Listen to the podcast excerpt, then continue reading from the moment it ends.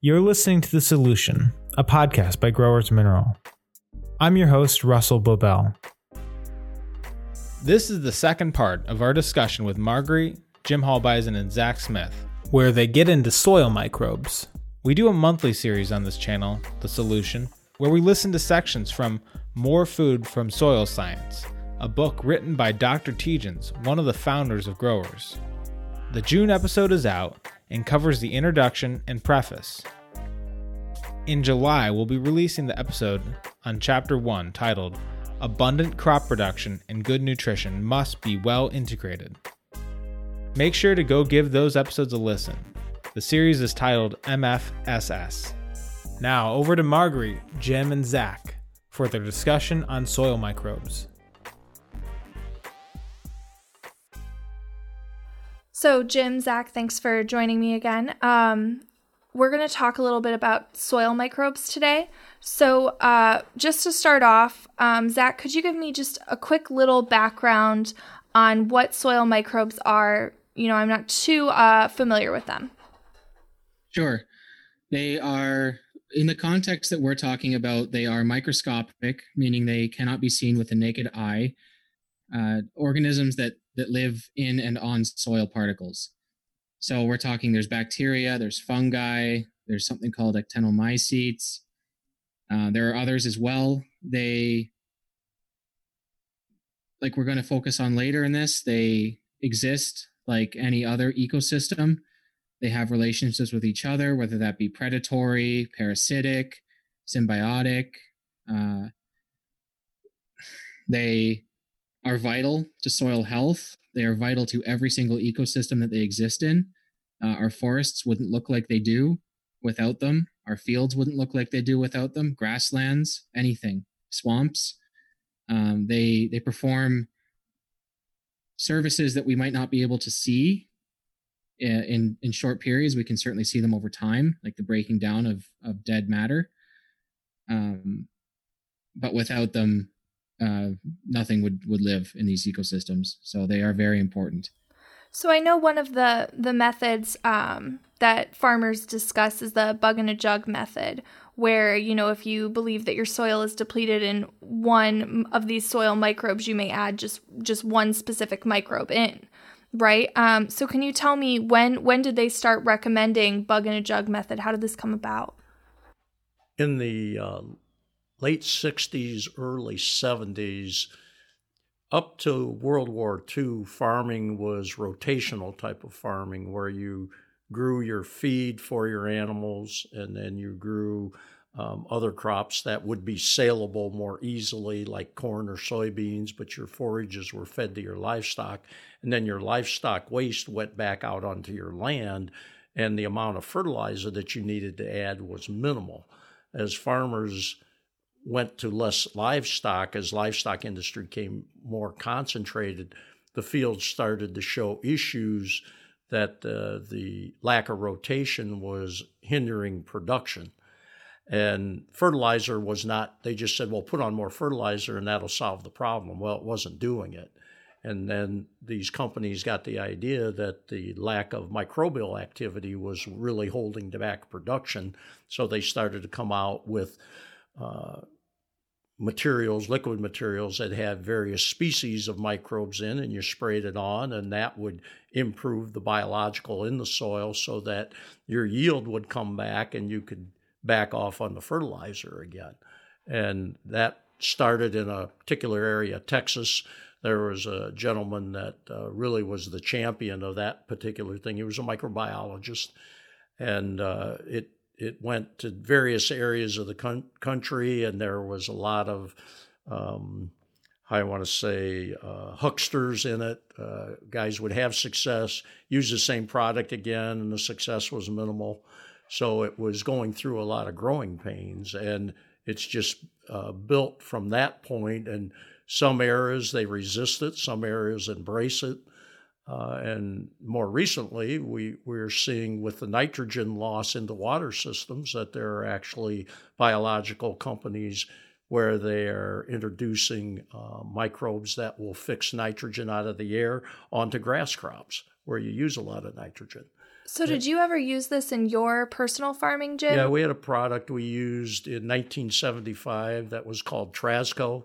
It was basically they didn't they didn't warn it as a nitrogen replacement. They warned it as a fertilizer replacement. So we used it in conjunction with the growers, and our success was through test plots were just not very encouraging. Then in the early 80s, there was a product called Agrispon that came along that was advocated as a nitrogen replacement, as some of these ones we're seeing today. And we used that for a couple years and had very good results with it. And then as we went farther along, the results started to be more shaky. And uh, we just felt that their business tactics were giving them problems, and we weren't getting what they gave us originally. And since that point, we've used other products uh, very sparingly because we just were very concerned that uh, there's a lot of hucksters still left in that particular business. So it it's ebbed and flowed with agriculture over a period of time to where recently now you have a lot more interest in it because the introduction of cover crops have convinced farmers that this biological factor is a big big issue in their soil. Um, so kind of going off that, that there might be people trying to rip you off somewhat. Oh, yeah. Um, how do you know if the product's a good product? I know Zach had mentioned sometimes farmers would test it and discover that the bugs in there were, were not living anyway. Right. Um, and, and that's very concerning. So how, how would they possibly know that they were getting something of good quality? Excellent question. Just go to the field. You know, you put in uh, test plots where you use the product, you don't use the product, and then uh, you let Mother Nature talk to you at the end of the year with your harvest. And that's really when we first implemented the Agrispon material. We we got very nice yield response to that, and we're able to back off on our nitrogen levels. But then eventually, we were seeing in our test plots that that wasn't working anymore. So that pretty well tells you if you're getting ripped off or whether you're getting good product. You know, there's a, a certain amount of explanation or theory to it, but it, has got to work. So. Yeah, absolutely. So I know there's been uh, some controversy around this method. Um, Zach, can you tell us a little bit more about what some of the uh, what some of the criticisms of this method are, maybe? Yeah, sure. Uh, I'm going to lay a foundation first so that people understand uh, why I don't believe that applying microbes as if they were a fertilizer, so to speak, is a, uh, a broadly successful venture. So, like I said in the introduction to microbes, we need to view them as an ecosystem. We need to view them as functioning with each other. The two points that I brought up in my article the first one being that soil microbe populations should be stable, which means that they exist without immediate threat to their population, but they should not be static. So there shouldn't always be the same. The second point is that the relationships between soil microbes interact the same way as any other food web. So there needs to be a diversity in population to have a functioning system. To bring it down to a more understandable level, think of a forest ecosystem where you have a rabbit, you have a deer, you have a fox, and you have wolves. Those species all interact to keep that system functioning normally. Vegetation grows, the rabbit and the deer eat the vegetation, in order to keep it under control. The foxes eat the rabbits to keep the rab- rabbit population under control, and the wolves eat the deer to keep the deer population under control. If I go in there and suddenly decide that I want to introduce want to introduce an entirely new species to that mix, uh, let's say an elephant, because I like elephants and forests that elephants live in look nice, and I think this will be helpful. i am going to upset that entire system uh, they will trample the vegetation. They might outcompete the deer in the vegetation, thereby leading to the, the downfall of the deer population. Wolves can't hunt elephants, so if you lose the deer, you lose the wolves. And I don't know what would happen with, with rabbits and foxes. There's unknown there as well. The same principle applies when we're applying man made, they're not man made, but the man provided microbes into the soil.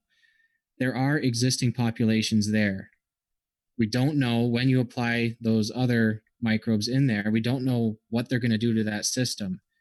The most likely thing and the most common thing is that they are not adapted to it. They're going to be outcompeted by the existing microbes and they will die and you'll have wasted a bunch of money. But there uh, is the potential likely, still common. They could be invasive. Yes, so that would be the next point. They could survive and they could upset the balance of the system that's there. Mm. Same as an elephant would if you introduced it into a forest around here.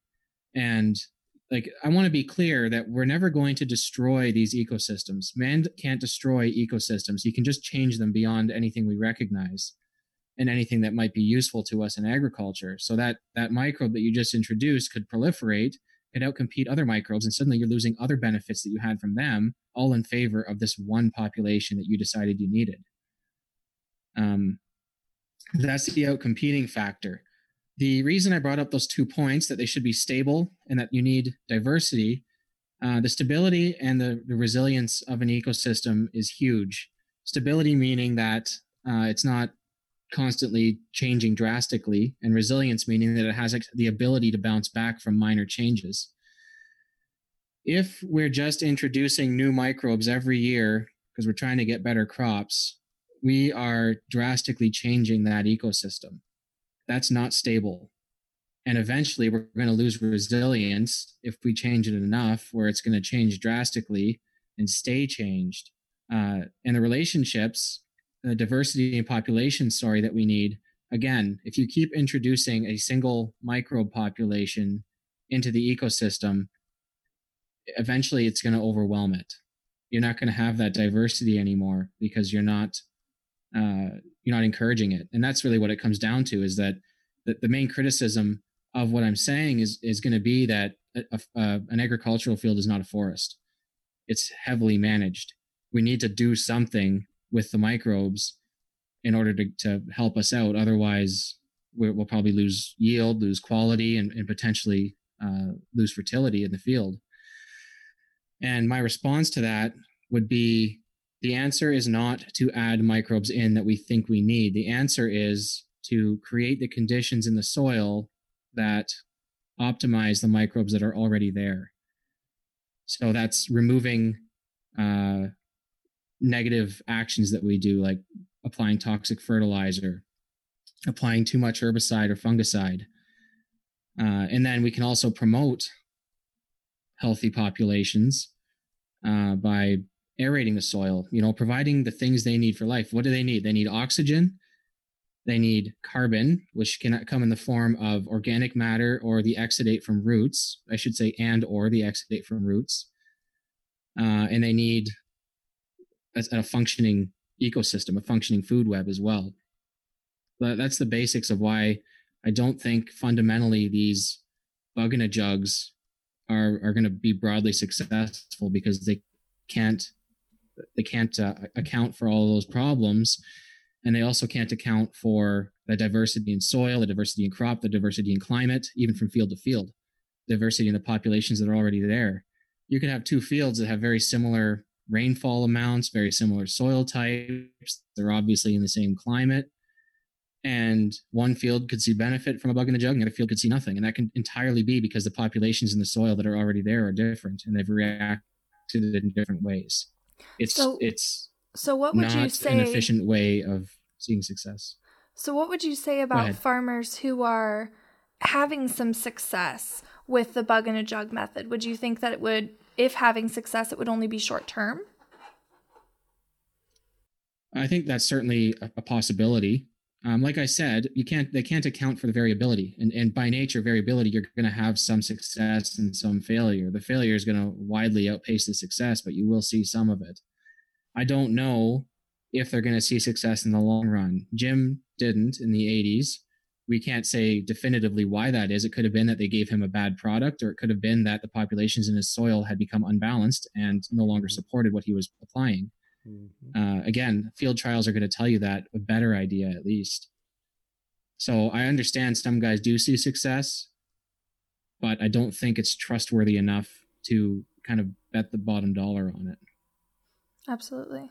And so that is one major criticism, you know, of this bug in a jug method. But um, I, another criticism I mentioned was uh, you said that sometimes um, farmers have taken that product and tested it and found that the bugs in there are in fact dead. Mm-hmm. Are there any other Yeah. criticisms too? That about boils it down for me. Okay. But I mean, those are two very major criticisms. Absolutely. And um, so, if not the bug in a jug method, what is what is a good method to do to provide them with next? What should what should farmers try next? Well, I'm going to be putting a plug in now, but the growers program to be completely serious. Like I said before, we want to optimize the growing conditions for them, the ecosystem for them. And like I said, they need oxygen and they need organic matter, carb- carbon. And limestone is an excellent way, high calcium limestone is an excellent way of aerating the soil and uh, and and creating a healthy crop that will will release root exudate. Now the carbon, the, the organic matter portion, um, agriculture naturally has less organic matter than say a forest ecosystem just by nature of what it is. However, if guys are leaving some crop on the field, say, I mean, rotation, like Jim brought up before, covers that very nicely. You get a hay crop that you're cutting, you get uh, corn stover left over, you get stuff like that. That's plenty of organic matter. If you're getting a very simple rotation, I can see that being more of an issue, and that's why no-till has come around. However, no-till can't account for getting oxygen into the soil very well. And if you you can't have organic matter without oxygen, just like if you have oxygen without organic matter, you're still not going to have healthy populations. So that's a, a little bit of a the, the organic matter is a different animal to tackle it can be tackled though, but the growers program accounts for oxygen in the soil and not putting on toxic fertilizers. Uh, we talked earlier today about uh, beneficial and non beneficial, or the better term perhaps being directly beneficial or indirectly beneficial. By applying toxic fertilizers, we are changing the balance of the populations in the soil to better reflect detoxifying rather than direct benefit being nutrient uh, protection from pathogens, even decomposition, basic decomposition of what's there. And we've seen that in lots of soils, uh, soils that are black that have lots of organic matter, but that do- they don't break it down because they've been they've had toxic substances applied to them for so long that the populations in there are simply breaking those down rather than breaking down the organic matter or having a symbiotic relationship with the plants. So, so just to clarify and, maybe simplify what you're saying a little bit, um, I think what I'm hearing is that really the soil is what we should be relying on. We should we shouldn't be trying to significantly alter our soil. We should be trying to support it, and maybe not that it necessarily needs as much help as we always think it do. We should have a little more trust in our natural soil that that crops are going to get what they need from the soil. Is is that Yeah, yeah, you're absolutely right. That's a great way of putting it. Yeah, the environment. You're trying to create an environment in the soil that allows the microbes that help grow your crop the best to exist. And so you create certain microclimates in there with the approach that you use. And that's what Zach is referring to. You need air, calcium helps with that. Then you have to feed them properly because the soil will those microbes will create an ideal environment and the easier you make it for them to do that the more efficient they will be. And see the idea is you're relying on the populations that are already there in the soil. They have been selected for some reason. Now is that better than some man-made conception of what we need? We say yes. So we're trying to change that environment and work with what's already there rather than artificially adding to that environment. Yeah, so I think really, you know, uh, to to sum up this conversation, what we're discussing is that the solution is not to add in something to do the bug in a jug method. Really, the solution is to trust the soil that you have and give it the best support that you can. Yep. And and use and use that soil and, and rely on that as a, as opposed to trying to change or alter the ecosystem of the soil. Right.